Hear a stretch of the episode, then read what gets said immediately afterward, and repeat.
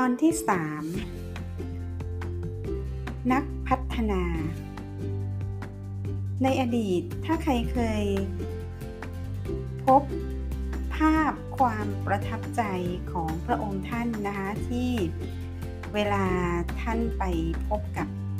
ประสบนิกรนะคะที่มาต้อนรับนะคะสิ่งหนึ่งค่ะที่ท่านจะปฏิบัตินะคะใน ขณะที่มีผู้เฒ่าผู้แก่นะคะ ส่งเสียงถวายพระพรนะคะท่านก็จะโน้มตัวลงก้มต่ำนะคะแล้วก็เงี่ยหูฟังนะคะสิ่งที่ประสบนิกรบอกค่ะนายโคฟี่อนันต์นะคะได้มอบรางวัลนะคะ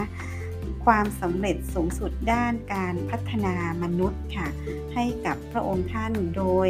เดินทาง มาทูลเกล้าถวาย ให้พระองค์ท่านเมื่อวันที่ 26 พฤษภาคม 2549 ค่ะ นานมากเลยนะคะ ถ้าเทียบกับปัจจุบันก็ 20 กว่าปีแล้ว นั่นก็บ่งบอกว่าท่านเป็นนักพัฒนามาตั้งแต่หลายสิบปีที่ผ่านมานะคะ แล้วก็เเราก็จะเห็นผลงานการพัฒนาของท่านมาตลอดเลยนะคะ ในระหว่างที่พระองค์ท่านยังมีพระชนชีพอยู่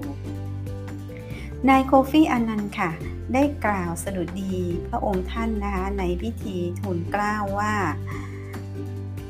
พระองค์ท่านทรงเอื้อมพระหัตถ์เอื้อไปยังบรรดาผู้ที่ยากจนที่สุด และเปราะบางที่สุดในสังคมไทย ทรงรับฟังปัญหาของพวกเขาเหล่านั้น และให้ความช่วยเหลือพวกเขาเหล่านั้นให้สามารถยืนหยัดดำรงชีพของตนเองต่อไปได้ด้วยกำลังของตัวเอง